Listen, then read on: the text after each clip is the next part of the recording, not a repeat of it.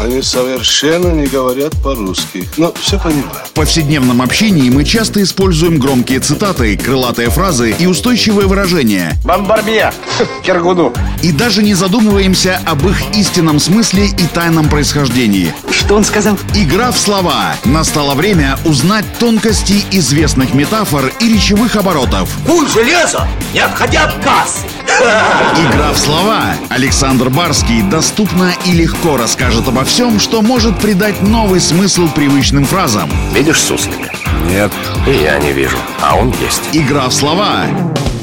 Мы часто откладываем работу на потом, аргументируя поступок тем, что работа не волк, в лес не убежит. Есть даже такая смешная версия известной поговорки «плохо, что работа не волк и в лес не убегает», которая максимально отражает любовь народа к труду. Кстати, на Руси существовали и другие пословицы с тем же посылом. «Дело не медведь, в лес не уйдет», «Дело не сокол, не улетит» и даже «Работа не черт, в воду не прыгнет». Вот только волчий вариант поговорки стал самым популярным. И согласно народной молве, было у этой поговорки изначально и продолжение, о котором знают далеко не все. Пословица полностью звучала так. «Работа не волк, в лес не убежит».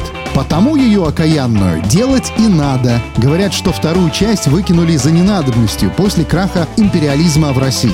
И фольклор зафиксировал только короткую и удобную версию, которой мы активно пользуемся до сих пор. Понимаю. Игра в слова.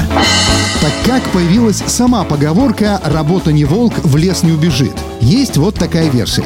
В старину, когда отчаянная волчья стая или изголодавшийся волк-одиночка прибегал в деревню, крестьяне в панике бросали все. Хватали детей, живность и прятались по избам и ждали, когда волк побродит по селению, поразнюхает, насытится тем, что плохо лежит, ему надоест, и он убежит обратно в лес. А вот работа, которая была внезапно прервана, она-то не волк никуда не убежит. Следовательно, и ждать не надо. Надо эту работу делать. Вот почему подчеркивается значение того, что работа — это не волк, и сравнение с каким-либо другим животным тут мало подходит.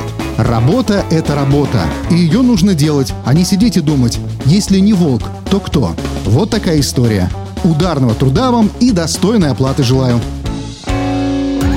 Игра в слова! Александр Барский доступно и легко расскажет обо всем, что может придать новый смысл привычным фразам. Рыцапа — это то, без чего пепелац может только так летать. Игра в слова.